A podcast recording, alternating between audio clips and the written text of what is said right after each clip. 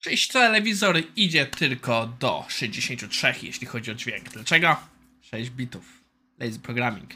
A w dzisiejszym odcinku Jagni i dobry craft. Czas zacząć!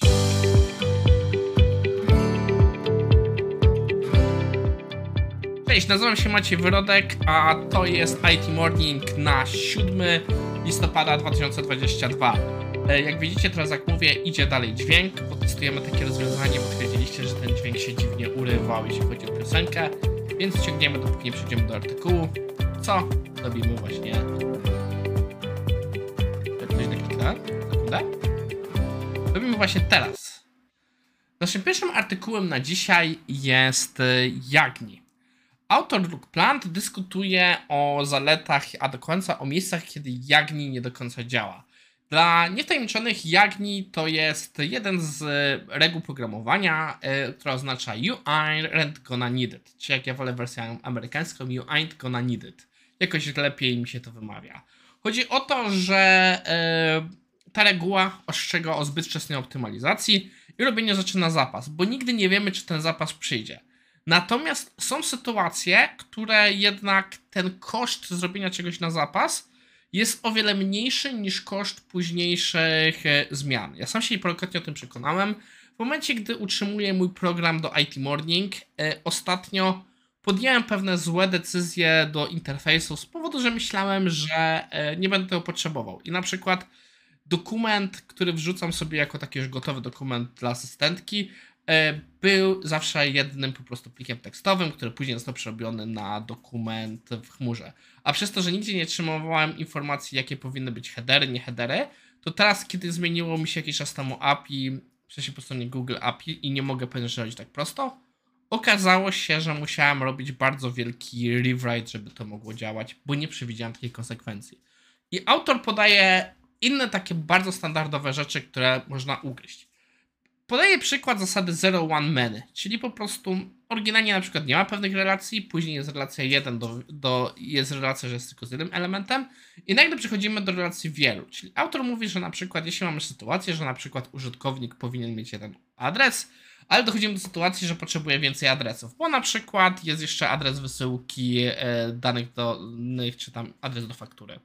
Autor mówi, że tak naprawdę przejście od dwóch do wielu z perspektywy kodowania bywa bardzo problematyczne.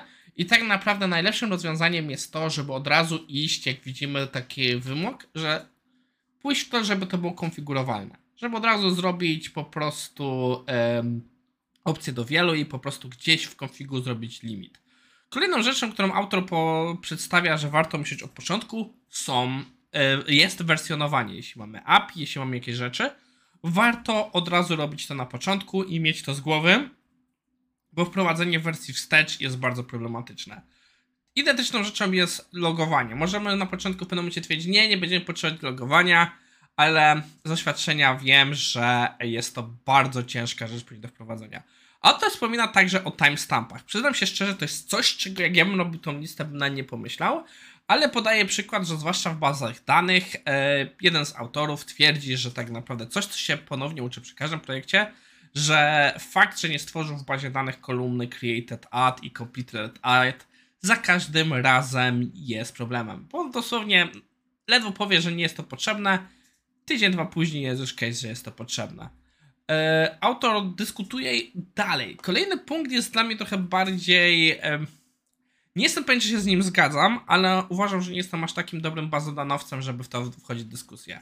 Że tak naprawdę yy, uważa, że jeśli już musimy gdzieś przygotować się do czegoś, to warto przygotować się do bazy danych relacyjnych, bo z założenia yy, to są bazy, które są bardziej uniwersalne, ba- nasze dane z reguły są jakimiś relacjami i warto jest mieć przygotowane wejście w nich, bo na przykład odwrócenie tego, że z relacyjnej zrobić dokument, to są jakieś e, fajne pluginy do JSONa, nie JSONa, co nam to zrobią, ale w drugą stronę jest to już ogromnym bólem dupy.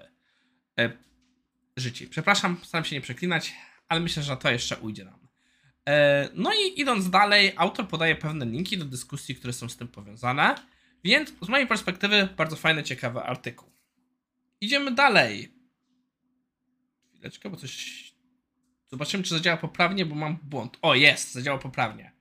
Naszym kolejnym materiałem jest. e, No, mimo że mam tutaj wideo z dobrego crafta o nazwie Dlaczego jakość oprogramowania ma znaczenie, bardziej chciałem powiedzieć o samym dobrym crafcie. Jest to inicjatywa, o której dowiedziałem się od mojej koleżanki Dominiki, e, która ta inicjatywa jest poświęcona właśnie budowaniu community wokół Software Craftsmanship i budowania właśnie lepszych umiejętności deweloperskich, między innymi testowanie i automatyzację i tak dalej. Idea jest mi e, bardzo bliska.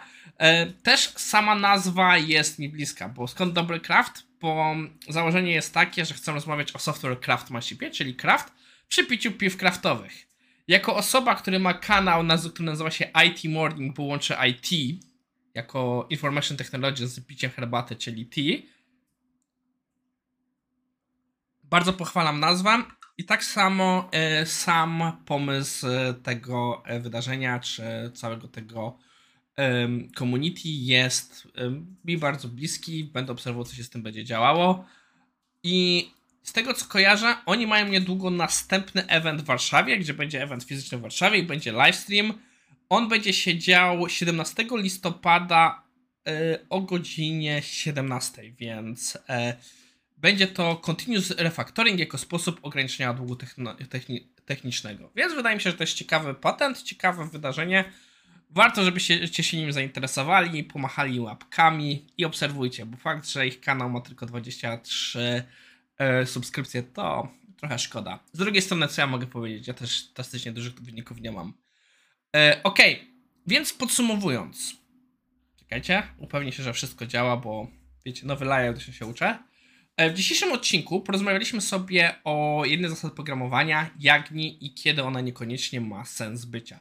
E, Drugim tematem był właśnie dobry craft i teraz parę ogłoszeń duszpasterskich. W piątek wyszedł specjalny odcinek kolejny, tym razem gry IT, na temat Backpack Hero. Ja przypnę w komentarzu, albo może jak mi się uda tutaj, także link do posta, gdzie jest e, ankieta na temat właśnie co robimy dalej, bo jest parę gier, które chciałbym poruszyć w ramach serii gry IT. Na przykład e, bardzo bym chciał powiedzieć po Outer Wilds i jak ciekawą ona jest sposobem pokazującym, jak wygląda uczenie się w praktyce.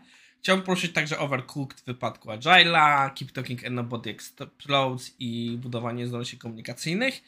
I Opus Magnum, taka ciekawa gra em, związana z tym, jak ja patrzę na refactoring.